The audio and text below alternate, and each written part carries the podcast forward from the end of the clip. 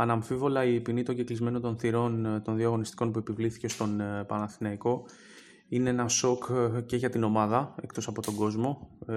Ουσιαστικά οι παίκτες ενημερώθηκαν για την δυσμενή αυτή εξέλιξη μία μέρα πριν το παιχνίδι με τον Αστέρα Τρίπολης οπότε είναι αναμφίβολα ένα γεγονός που επηρεάζει και αυτούς γιατί ουσιαστικά ήρθε, έρχεται σε ένα πολύ κακό χρονικό σημείο για τον uh, Παναθηναϊκό εκεί που η ομάδα έχει αρχίσει να ρολάρει προέρχεται από δύο συνεχόμενες νίκες και ε, από την ισοπαλία με τον Ολυμπιακό πήγαινε στο παιχνίδι με τον Αστέρα έχοντας ε, ψυχολογία και έχοντας ε, όλες τις προϋποθέσεις για να πάρει το πρώτο του διπλό. Ε, Δυστυχώς όμως έτσι είναι η πραγματικότητα. Ο Παναθηναϊκός πρέπει να προσαρμοστεί σε αυτό.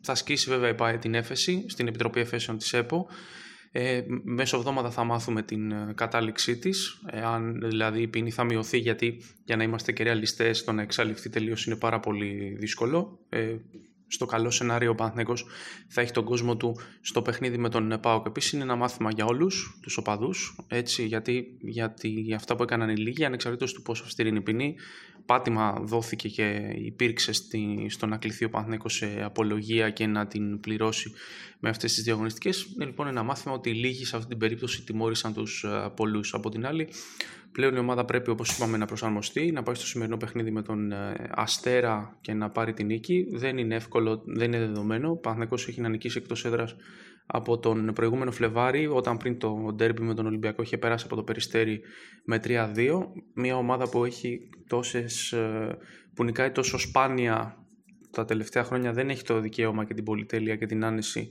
να θεωρήσει ότι είναι φαβορή σε μια αναμέτρηση. Συνεπώς ο Παναθηναϊκός πρέπει να είναι σοβαρός, πρέπει να είναι απόλυτα προσιλωμένος ε, και να παίξει μέρος του ποδοσφαίρου που παίζει στη λεωφόρο γιατί δεν μπορεί ξαφνικά από εκεί που δεν έπαιζε καλά εκτός έδρας να μεταμορφωθεί με ένα μαγικό τρόπο, δεν υπάρχουν μαγικά ραβδιά και μαγικά κουμπιά στο ποδόσφαιρο και να πάρει την ε, εκτός έδρας νίκη. μην ξεχνάμε πως ο Αστέρας είναι και ενδυνάμει ανταγωνιστής, πέρυσι ήταν στα play-off, πάλι με ένα παρόμοιο πρωτάθλημα, γιατί όπως και φέτος δεν είναι καλή η κίνησή του και πέρυσι η κίνησή του δεν ήταν καλή, αλλά έχει κάνει εντυπωσιακό ντεμάρα στο δεύτερο γύρο και συμμετείχε τελικά στη διαδικασία των play-off. Ο Παναθηναϊκός πρέπει λοιπόν σε αυτό το κομμάτι να το αντιμετωπίσει το παιχνίδι πάρα πολύ σοβαρά και να το δει ως μια ευκαιρία να πάρει και διαφορά από έναν ενδυνάμει ανταγωνιστή του για τα ευρωπαϊκά εισιτήρια.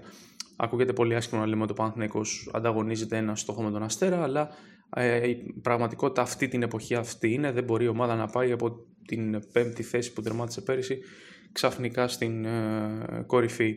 Ε, σε επίπεδο 11 λογικά θα δούμε τα ίδια με τα δύο προηγούμενα παιχνίδια. Σύστημα 4-4-2, Μπρινιόλη στην αιστεία, Σάρλια Πούγκουρα στο κέντρο της άμυνας, δεξιά ο Σάντσες, αριστερά ο Χουάνκαρ, στην στη μεσαία γραμμή Ρούμπεν Αλεξανδρόπουλος, Βιτάλ Χατζιωβάνη στα άκρα και στην επίθεση το δίδυμο των ε, Παλάσιος και Καρλίτος.